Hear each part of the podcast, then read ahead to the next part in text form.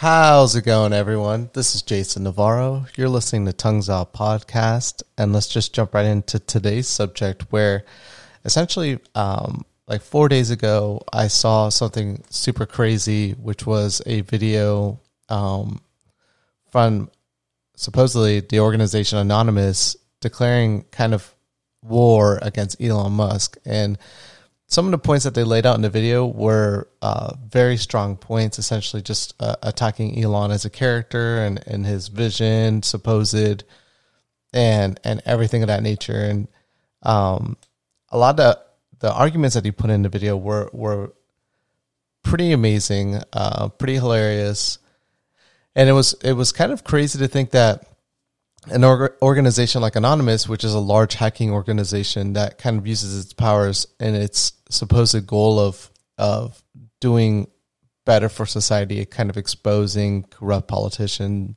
corrupt businessmen, corrupt organizations, and um, I was kind of excited for that. Actually, no offense, Elon, but uh, I really do think that Elon's platform has changed over the years. Where I used to be a big fanboy of his back in the day, uh, especially with his kind of mission goals with Tesla and SpaceX and what he was planning on doing with his brother with Solar City. It really felt like they were addressing the issues that were plaguing the world essentially. And it still seems like the organizations themselves are kind of addressing that, but I don't think they really are sometimes. I really feel like they've transitioned more to a for profit organization. And that's kind of the, the issues with going public as a company is that your goals could start off a certain way, but then they transition when you become a publicly traded company. And at that point, investors are looking for money. They're not looking for positivity and good news that you're doing in the world around you. And I think that's when it really transitioned for Elon from being the do gooder to the do badder. Um, and it seems like his mentality has shifted as well because of the fact of just how wealthy he is now because these these companies that he owns.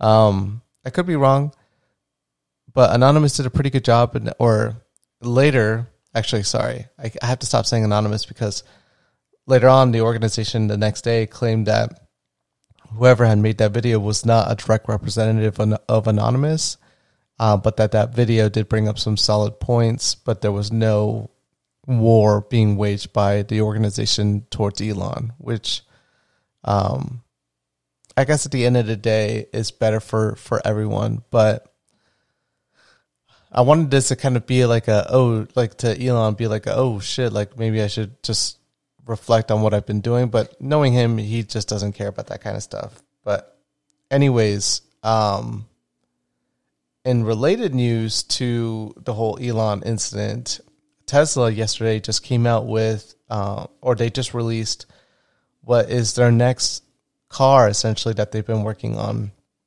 which is the Model S. Like Tesla's had the Model S forever. It was the second car that they ever manufactured and it's a pretty expensive car, especially if you get it pretty loaded. But now they've made it super expensive, and now they came out with a Tesla Model S Plaid, which is their fastest production vehicle yet. And it does something like zero to sixty in one point nine seconds, which is just insane. I've been very fortunate enough to be in a vehicle that can do zero to sixty in under three seconds. Uh, a few vehicles actually, but my favorite was a, a Bugatti Veyron um, I have a family friend that was fortunate enough to own a couple of those cars in his lifetime, and um, you know, sitting in that car and going, you know, zero to a hundred and in under five seconds was just unbelievable. It was like super amazing, and so I'm really I've been in a Tesla P100 that did zero to sixty in like three point seven seconds, I think it was, and and that was amazing. It felt almost as if like I was in the Bugatti, but the the Bugatti was just different. You could just hear it, um, because it's a gasoline driven vehicle. But uh, I, I really want to get in this car. Like I really want to test drive it and and feel what it's like to go zero to sixty in one point nine seconds. That just to me just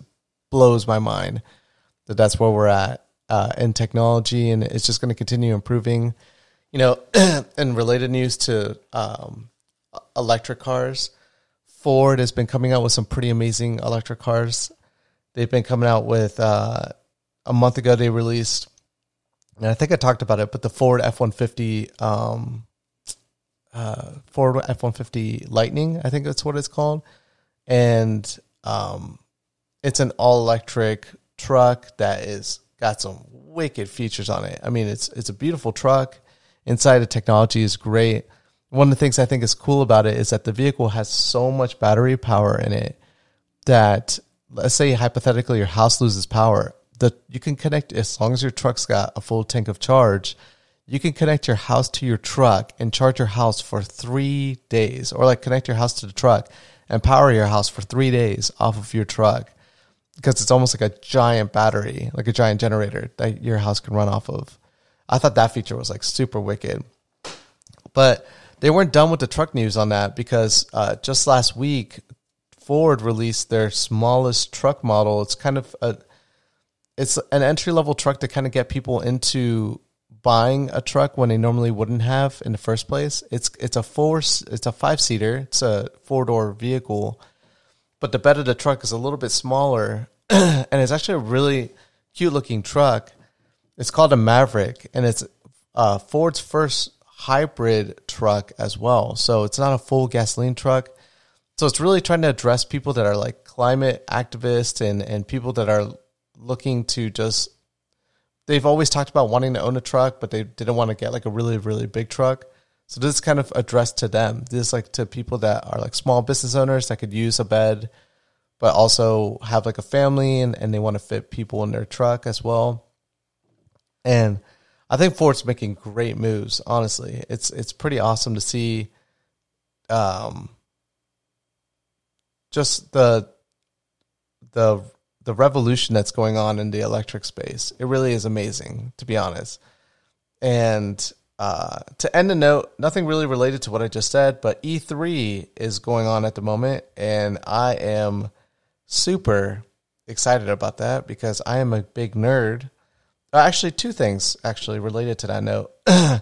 so E3 is like a big gaming convention, essentially where all like the latest games that are going to be coming out in the next couple years that's where they're showcased all new technology. There's some big news.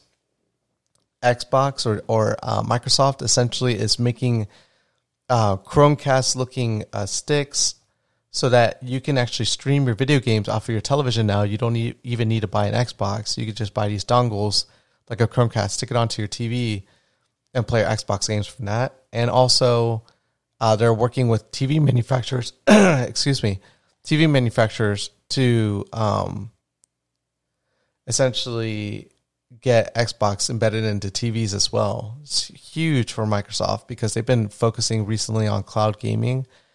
And if you're not familiar with what cloud gaming is, I've talked about it before uh, in this podcast, but essentially they're they're no longer doing you're no longer running the games off of a local system like a computer or a console you're running it through the internet. So you don't need to download a game. It's already downloaded on the, the servers. You just need to have a strong internet connection and you can start playing your games immediately with no lag and um, yeah, not having to download or ever update a system. It's pretty amazing. It really is. You can then transition from like your cell phone to tablet to computer. The technology is crazy. And then um, supposedly Nintendo's releasing a more powerful Switch, which is pretty awesome. And then there are a tons of anticipated video games that are going to be announced in E3, which I am totally looking forward to. And on note of Microsoft, Microsoft's actually working on a new Windows system, uh, supposed Windows 11. They should be announcing that this week, um, what that is, and I'm kind of excited for that because Windows 10 has been great. It's a it's a great system, but this whatever it is is going to be pretty wicked. But that's it for this week's. I didn't even. I've never done this before, but that's it for this week's uh, recap of the week. I think I should start doing that for Fridays, so it'll be kind of fun to kind of go over all like the news related for the week. Let me know what you guys think. I'm a little parched. I forgot to bring a water with me though. Um, as always, thank you guys for listening to today's podcast, and I will catch you guys mañana. Peace.